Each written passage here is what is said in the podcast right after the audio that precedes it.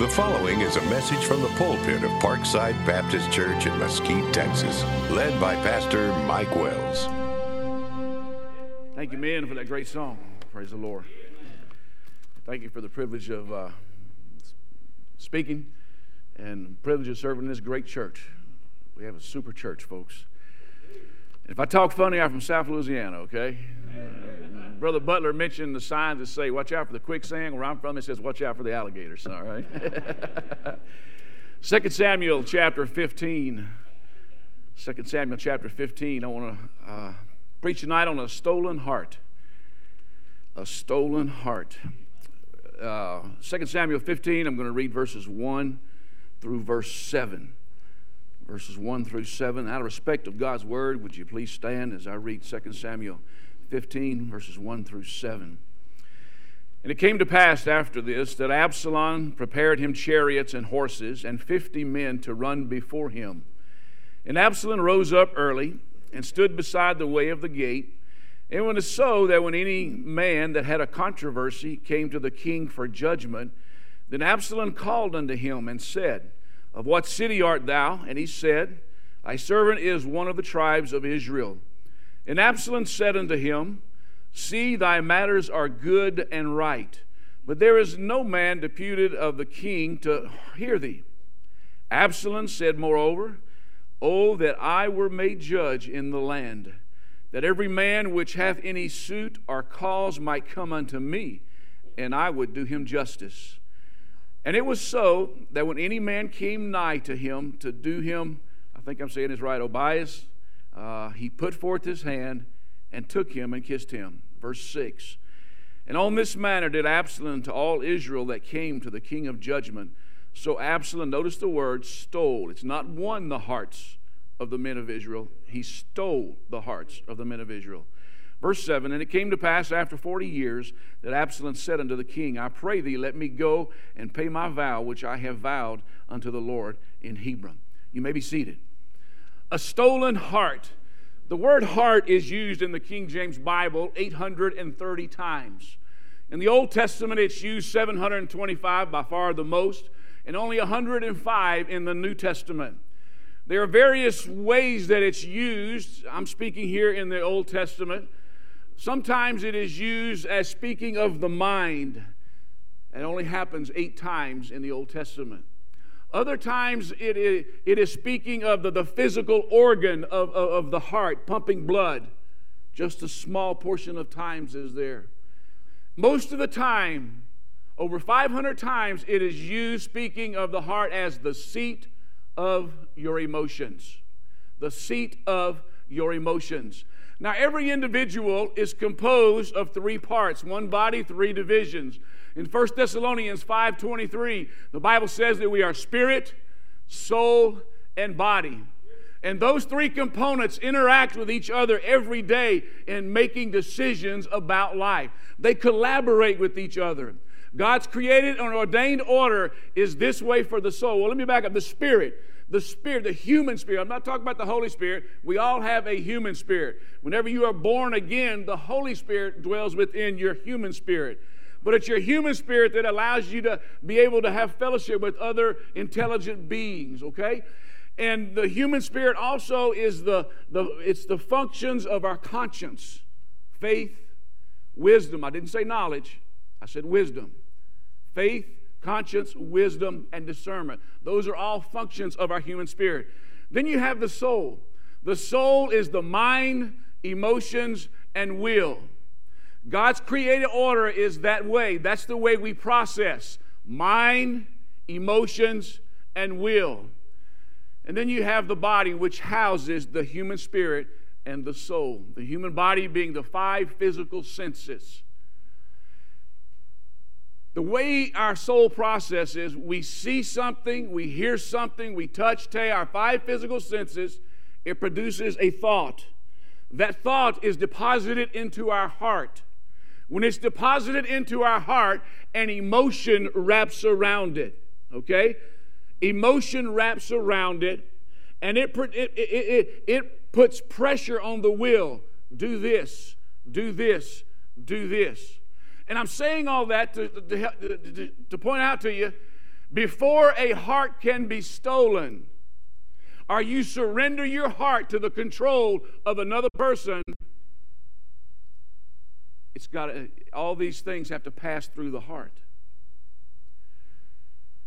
Proverbs 4:23 says, "Keep thy heart with all diligence, for out of it, for out of the heart, same word, for out of the seat of your emotions are the issues of life."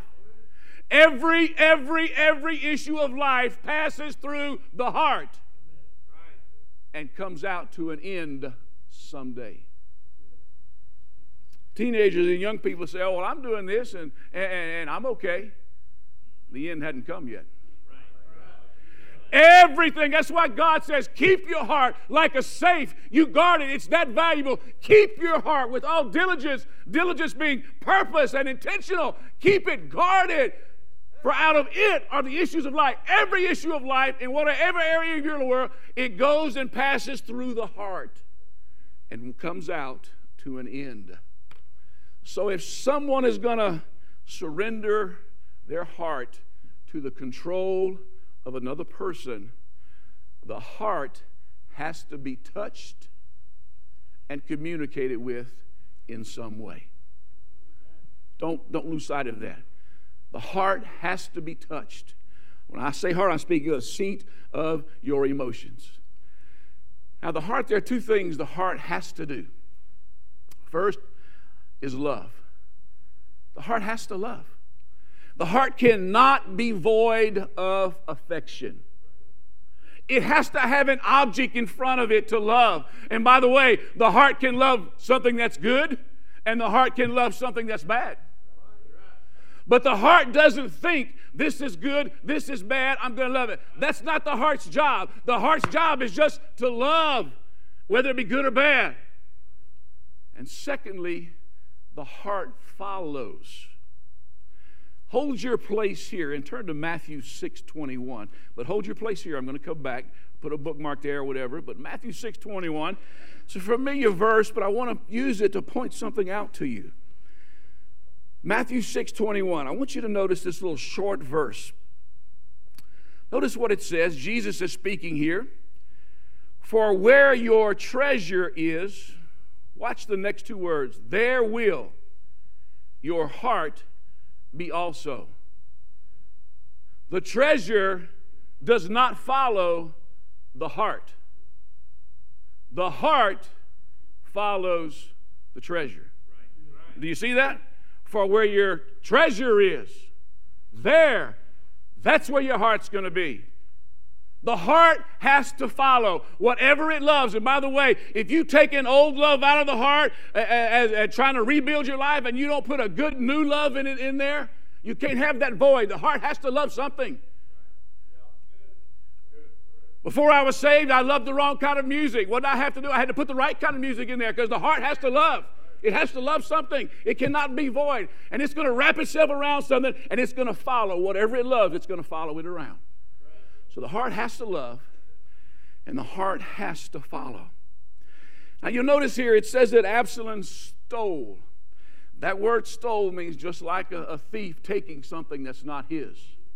It's like Rachel when Jacob uh, worked, worked for Laban, his father in law and they left. And the Bible says Rachel stole some of the idols of her father. She stole them and took them with her. That's what this word heart means. Except the heart is not something, it's not an object you can just reach up and steal and take like you can a tool, a bicycle, a car, jewelry, stuff like that. Those things can be replaced.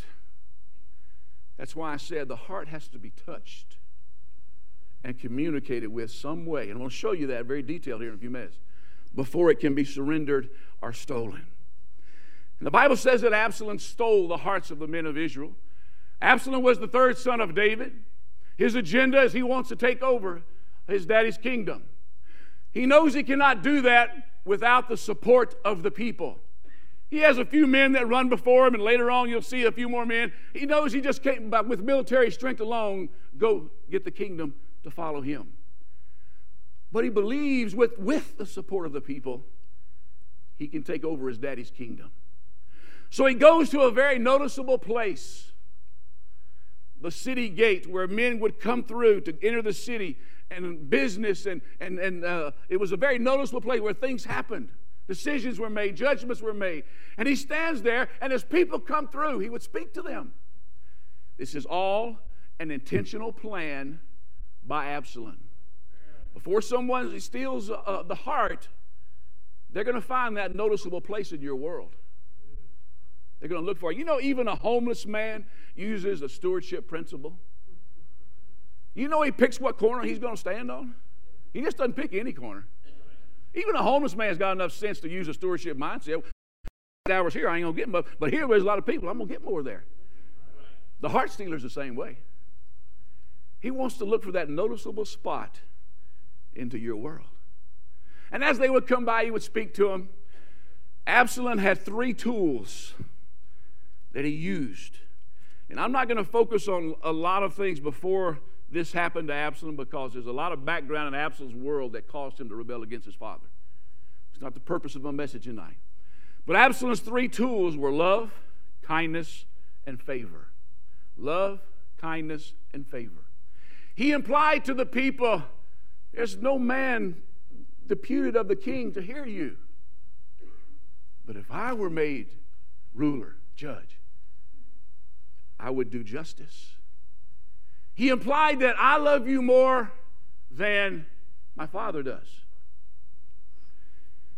The heart stealer, I hope you're listening, the heart stealer plants doubt about leadership.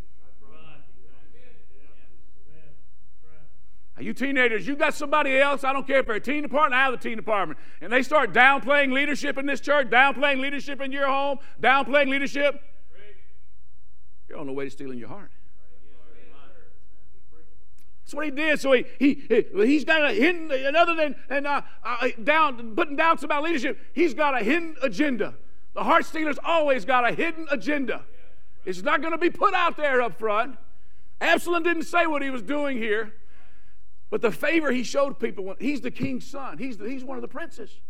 Whenever they would come down and he would bow down to him, he'd like, oh, I, you're one of my best friends. No need for all that. You're one of my best friends. So his tools were love, kindness, and favor. Now, those are not bad things. All right, so I'm, I'm, gonna, I'm, I'm building, so, so, so stay with me, okay? Now, I want to show you a detailed example of how a heart was stolen. In this particular case, so we're going to turn to Proverbs chapter 7, but hold your place here because I got to come back to that last verse when we wrap it up. Turn to Proverbs chapter 7. We have a very detailed explanation in how a young man had his heart stolen very quickly. Sometimes the heart is stolen very slowly over time, as Absalom did. Sometimes it can be stolen very quickly. Now, I want to, uh, in Proverbs chapter 7, I want you to look first of all in verse 21. And then I'm going to go back to some preceding verses. But, but notice this. With her much fair speech, she caused him to yield. With the flattering of her lips, notice that she forced him. She had her way in his world. She got him to do what she wanted. It's not that she was just so strong, she overpowered him physically. He was overpowered, however, emotionally and mentally that day.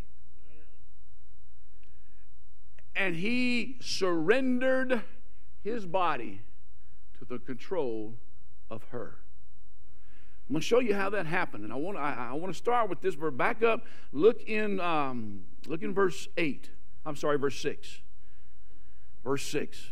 This is a father talking to a son. He's trying to share with his son. Be careful. Look what it says. For at the window at my house, I looked through my casement and beheld among the simple ones. Now, let me stop there. Most people, as soon as they see those words, simple ones, they write it off. Uh, he, was a, he was just a simple person. It's not like when we speak of somebody being simple today. That's not what it means. We think he's an unintelligent person. He didn't know. Oh, he was a bus kid. He didn't know no better. That's not what that word means.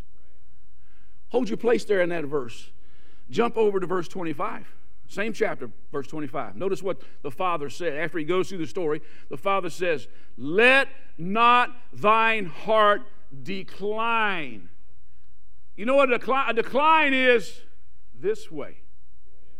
A decline, if you look it up in Hebrew, it means turn aside. Son, don't let your heart turn aside to her ways.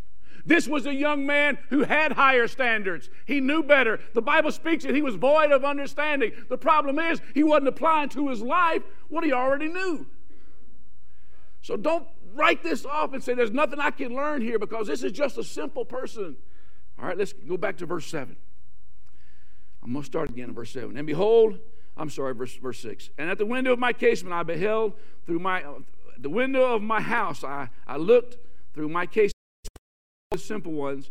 I discerned among the youths, here he is, a young man void of understanding. Now, young man meaning this. I believe he was, if you look at it, it means he was a juvenile.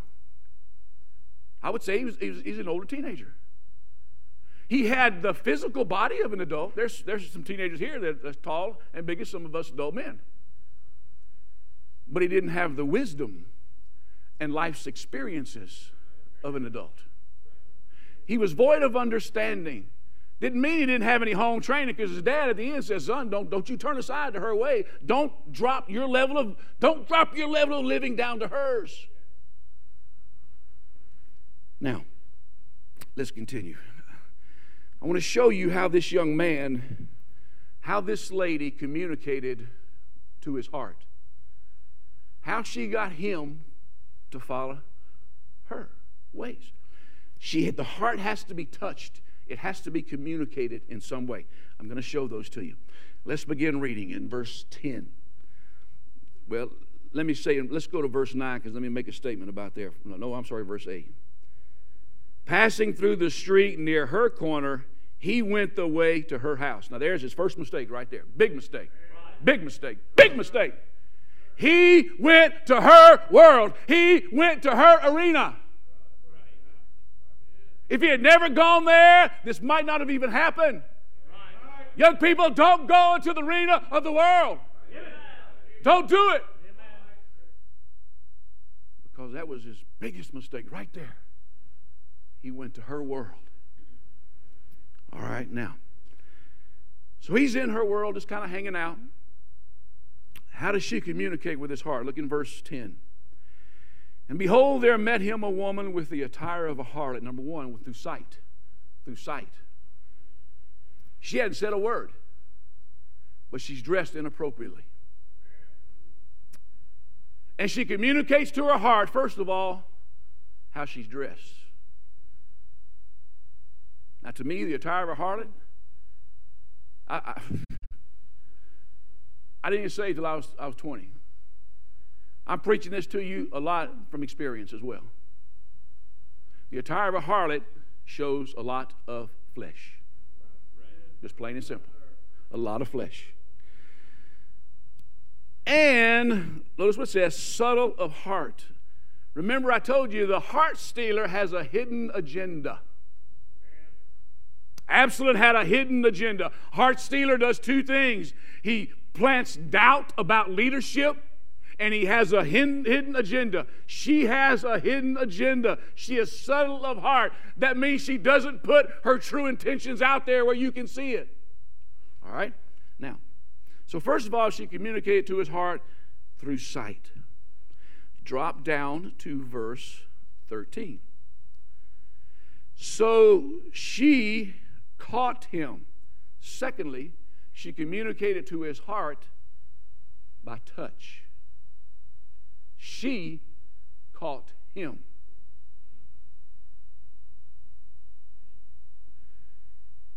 So she's dressed inappropriately. She connects with his heart by the way she's dressed. Secondly, she goes up to him and she touches him. All right? The heart has to be touched. Same verse. Let's continue. Verse 13. So she caught him and an index and kissed him. She communicated to his heart through taste, sight, touch, taste, and she's not even said one word. Not one. Listen to me, young people. Some young man, some young lady puts their, their hands on you and starts touching you. I'm telling you, you better get out of there. Something's wrong. Something's wrong. Something's wrong. If they don't want you to let your mom and daddy know what's going on, something's wrong. Something's wrong. So here he is now, and I'm telling you, by this time, this young man's defenses, he's a juvenile, he's a youth. His underdeveloped defenses are starting to melt. It's like a one two boom punch. He sees her. She comes intentionally. She touches him. And then she kisses him. And she hasn't said one word. Now she's going to speak. All right, watch. And verse 13. And with an impotent face said, uh, said unto him. You know what that means? That means with a bold, a, a confident face, but yet without shame. She's confident and bold. She promotes boldly her what she's all about, but she does it in a shame, a shameless way. There's no shame at all. And that's what that means. All right, let's continue. I want you to notice what she says. Verse 14. I have peace offerings with me this day, have I paid my vows. Therefore came, there, therefore came I forth to meet thee diligently, notice diligently, to seek thy face, and I have found thee. I'm going to continue.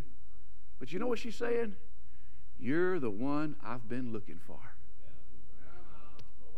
It's like some of the signals I see from some heart stealers we have in this in, in our, our congregation sometimes, looking at some of you teenage girls, and there's a little eye contact signal that I see. You're the, you're, you're the one I want. Yeah, I found you now. You're what my life's all about. All right, let's continue. Notice now, let's continue reading. Uh, look in verse uh, 16. I have decked my bed with coverings of, of tapestry, with carved works, with fine linen of Egypt. I have perfumed. Now, let me stop there. This is a man on the street. He goes to this lady's corner. She's a strange woman. Uh, she's a, she's a bad woman. She has communicated to his heart by the way she's dressed through sight. She's communicated to his heart through touch. She caught him. She's communicated to his heart through taste. She kissed him. And then she speaks words. She's communicated to her heart, his heart, through words. And then lastly, we have the one of smell. This is not a physical smell. She is painting a picture of her bedroom but it, it plays out in a literal sense later on. She's communicated to his heart with all five of his physical senses. He's a youth, she's a bad woman. He was a good boy, he had higher standards.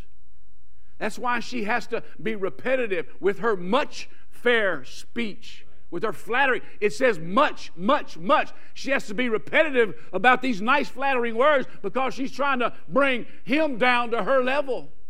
She inserts religious tones. I've paid my vows. I'm not such a bad person.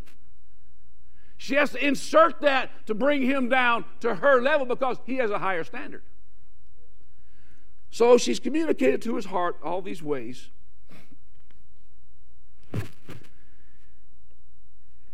And let's continue. Look in verse 19. Remember, I told you the heart stealer cast doubt about leadership. For the goodman is not at home, he has gone a long journey. He hath taken a bag of money with him and will come home at the day appointed. The goodman, I don't know if that means a husband, I don't know if that means uh, a boyfriend, I don't know what that means. But what she's saying is, He's not here. We won't get caught. Doubts about leadership. We won't get caught. It's okay. And then look at verse 21. With her much, notice that word, much, much, much fair speech, she caused him to yield. They have unholy intimacy. Now, I'm going to point some things out to you here. I really want you to see this. Look in verse 22. He, the young man, goeth after her straightway, as an ox goeth to the slaughter, or as a fool to the correction of the stocks. Really look at verse 23. In other words, an ox going to the correction, he has no idea. He's just following her, has no idea that's for his life. He has no idea he's fixing to be ruined. Just like a, an animal going to the slaughter. Just going on. Okay? But look, look, look at the next verse. Till a dart strike through his liver. Let me stop there. I would never have noticed that word except my wife has had a lot of health issues. And many years ago, that, that word just popped out at me. It doesn't say heart, it doesn't say a dart or an arrow in the heart. A dart or arrow in the heart is a death blow, it's to kill. Matter of fact, Absalom, when after his rebellion breaks down, he takes off on his donkey and his long hair gets caught in the trees. Joab comes upon him with his men. He throws three arrows in, uh, three darts into his heart. Why? Because his intention was to kill him. One day I was coming home. I came home from church, and my wife, I, I got into the, the, the, kitchen, and she's leaning against the wall, holding her heart, saying, Oh, man, it feels like somebody is sticking a knife into my heart. And it lasted for just a little bit and went away. About two weeks later, it was the same thing, and we went to the emergency room, and they said, "Well, we're going to have to check your heart out." We were we were younger then, and and uh, sure you want to check the heart out, and they they do the well, I don't know what they call this picture, the scope up in your heart, and check it out, and say, "Your heart looks fine. We think it's we think it's uh, another area." And I said, "Hmm, okay." And we had some folks in our church that went to Dr. Mullins. He's a natural doctor in Tyler. And my wife went to Dr. Mullins the first time, and while she was there, she had one of these episodes with her heart. And he took care of it the first time, just like that. Here's what it was. Before we moved to Longview, we were vegetarians for seven years. We drank carrot juice two times a day. we had a refrigerator just for carrots. we bought them by the 50 pound sack. Matter of fact, we looked orange. We had that orange tint, you know. you know, you, you, can, you, can only, you can only so much of it, you start getting an orangey tint to you. So Dr. Mullins, uh, and I ate so much, I eat a lot, and, you know, it didn't bother me, but here's what Dr. Mullins said. He's, he, he said, Amy, he asked us about the vegetarian things. Your body is so protein deficient. The heart is a muscle, it's protein. Your body was starting to cannibalize off of your heart trying to meet its protein demand. And when you felt like these knives was in your heart, that was your body trying to cannibalize on your heart to meet its protein need. And he changed some things and, and helped her. So the point being here, it says it's a, a dart in the liver. The liver is a very important organ. It's main function is it cleanses toxins out of our system.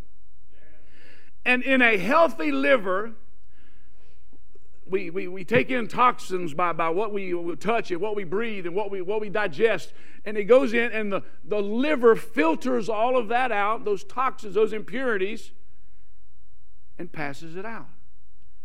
In an unhealthy liver, someone that drinks a lot, someone's got a lot of heavy metals in them, as it goes through the liver, it cannot completely break down and detoxify those toxins. So those toxins are recirculated again, not completely broke down, and they recirculate back through the blood. So here's what that means. Here's a young man now that has had unholy intimacy, and he's got he's like a person now with an arrow in his liver he's going to have trouble in three, three areas of his life. In other words, he's walking around now. The next day he's going to wake up, life goes on, but he's walking around now crippled. Not a death blow, a crippling blow. And he's going to have, I don't care who you are, when you have uh, the uh, unholy intimacy, you have an immediate sense of guilt. Immediate sense of guilt because you have violated God's limitations on, on the physical body that way. There's an immediate sense of guilt. The, the, the degree of guilt depends on other factors in your world. And your guilt is going to cannibalize on you. And next time the liver can't filter it out, next time he sees something he shouldn't, he's going to have trouble filtering it out. He's going to have trouble next time he hears something he shouldn't, or he's being tempted some way he shouldn't. He's going to have a problem filtering out. Why? And, and, and not following through on that because he's got a dart in his liver. He's also going to have trouble in the area of, you remember I said we were, we were spirit, soul, and body, and those three collaborate and make decisions every day? Because he's violated God's laws, the limitations on his body, he's going to have trouble with those three parts of him now collaborating.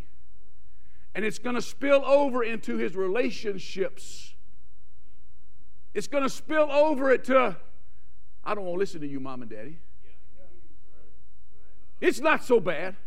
Why? Because he's got trouble now. He's like a young man with a dart in his liver. He's going to have trouble filtering out and blocking out these temptations as they come now.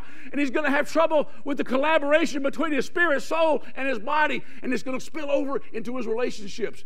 And he's also going to have trouble dealing with guilt in his own life and embracing forgiveness and moving on to a wholesome life. Now, if you know Brother Jeff, I'm all about rebuilding lives. I want to tell you one thing God didn't use this word on accident. The liver is the only body in the organ that can regenerate itself. A damaged liver can grow back. Now it reaches a point where it's too much gone. But a damaged liver has the ability to regenerate itself. And God was giving us a picture when He told that you can rebuild your life. Doesn't mean it's over. Doesn't mean I can't use you anymore. You can rebuild your life.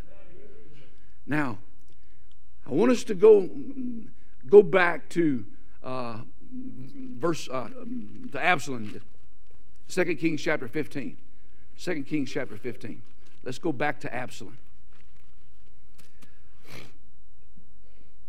And I'm, I'm, i want you to look in verse, verse 7. He stole the hearts of the men of, of Israel. Notice what it says in verse 7. And it came to pass after, notice the next two words 40 years. If you look in a lot of versions of the Bible, that's not what they have. Because they can't explain the 40 years. A lot of your versions of the Bible say that was a mistake, and they put four there because they can't explain it. Well, it's not David's age, because he didn't become king until he was 30. And Absalom died before he finished, before his reign was over. It's not Absalom's age. And it's not the, it, David only reigned 40 years. Now it says he stole the hearts of the men of Israel.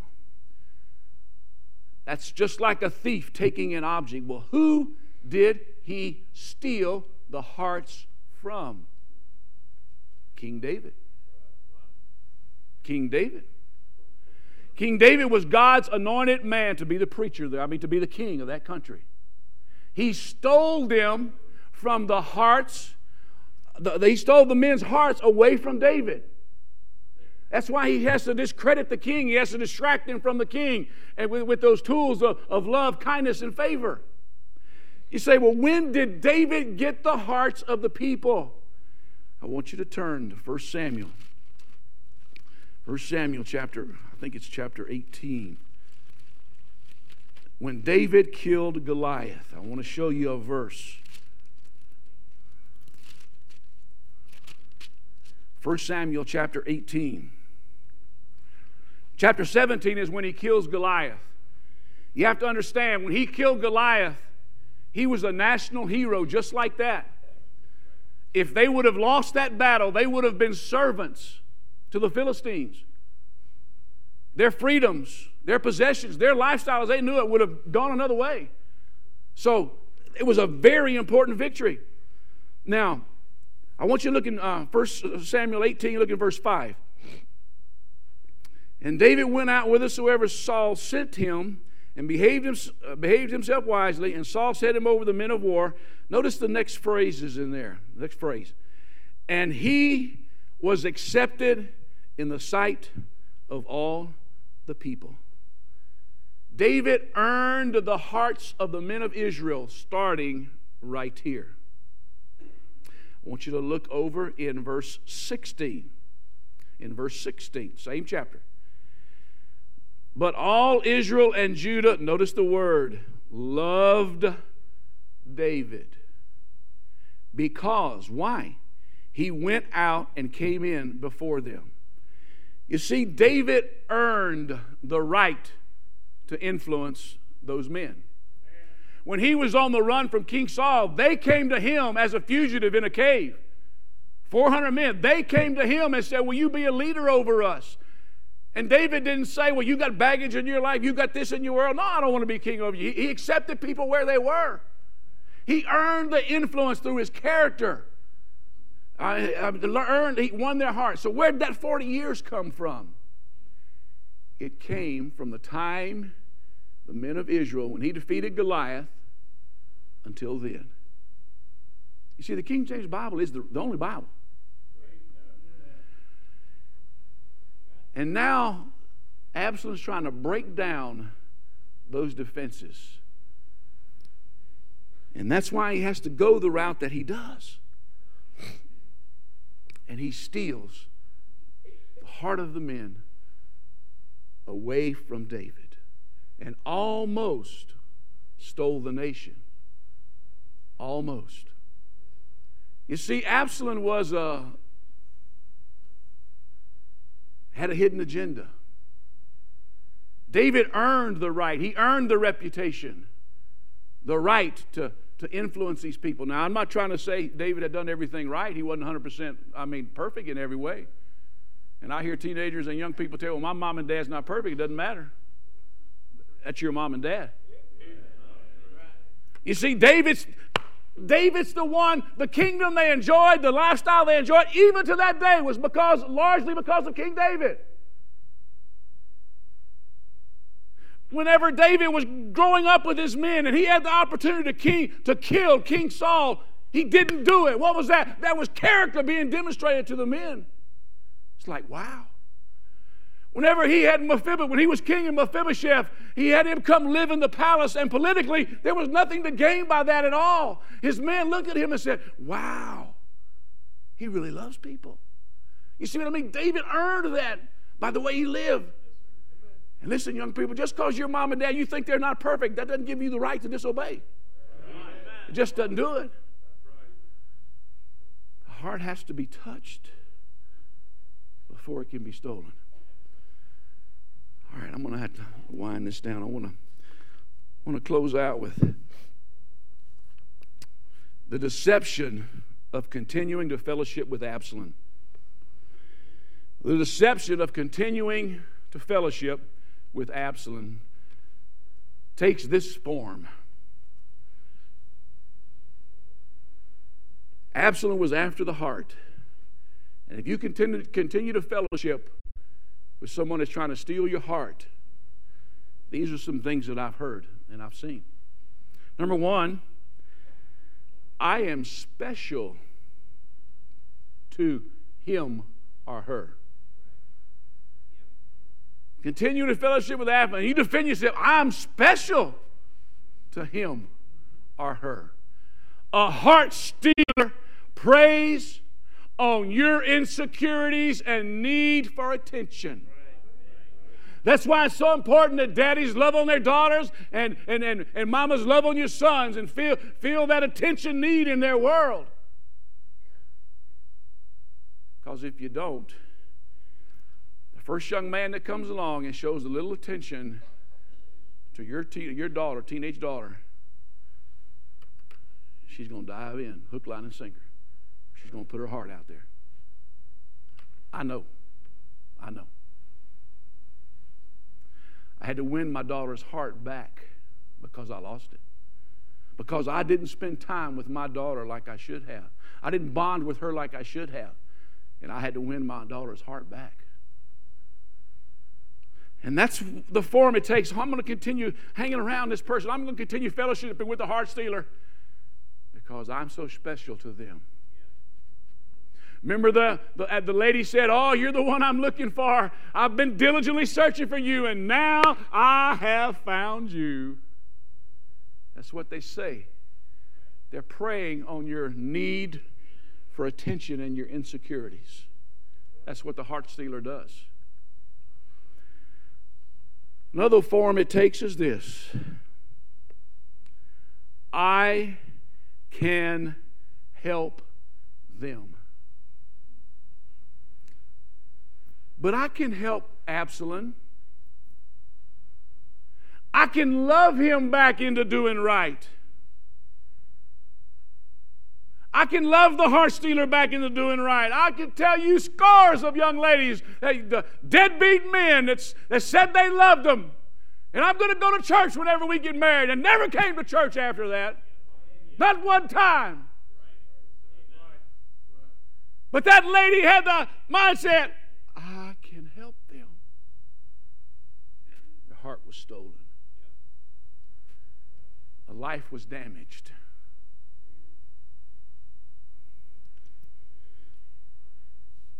In Proverbs chapter 7, the woman started out as a bad woman and ended up as a bad woman.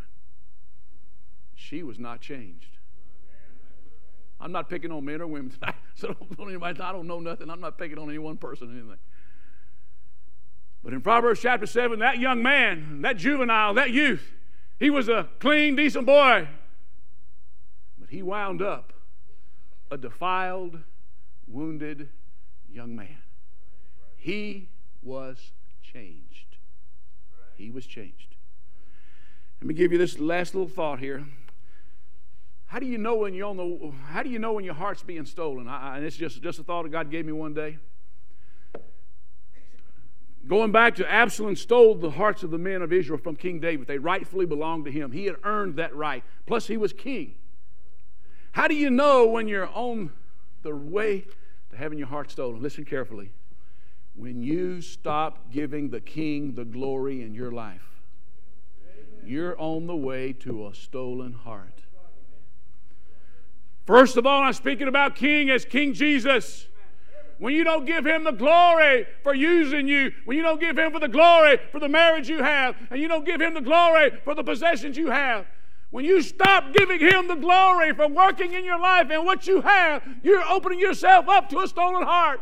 These men quit thanking David. They forgot about David. They quit thanking him for the life they had.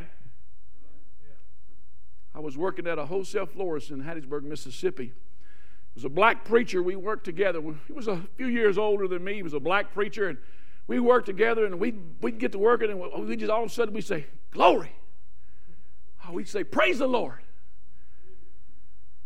About six months later, his name was John. Brother John looked at me. He said, "Jeff, what happened to your glory?" I wasn't saying it anymore. I was backsliding. What happened to your glory, Jeff?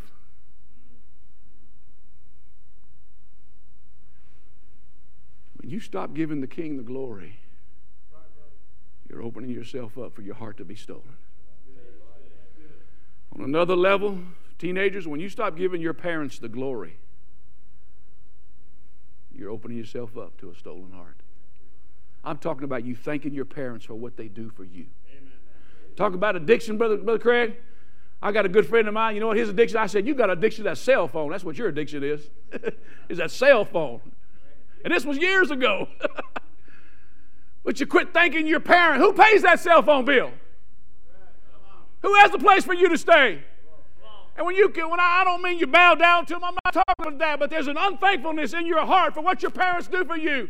I'm talking about them as the king on that level. You're opening yourself up to a stolen heart. I've been there a husband has to tell his wife he's been unfaithful to her. I've seen the tears. How did that happen? Stolen heart. I've been there in other cases as well. A stolen heart. We need to make sure we're giving the King Jesus the glory for what he does in our world. And you young people, you say, Brother Jeff, you don't know my parents. No, I don't know them. That's not the issue. You're missing the point. David wasn't perfect either. But he was God's anointed person for that time.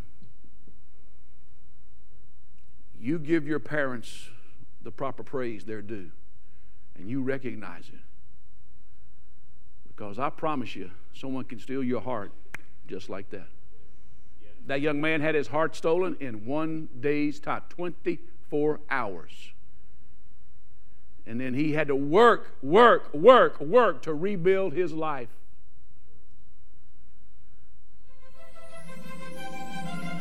A stolen heart. Let's pray. Thank you for joining us today. For more audio or video content, you can visit our website at parksidebaptist.org.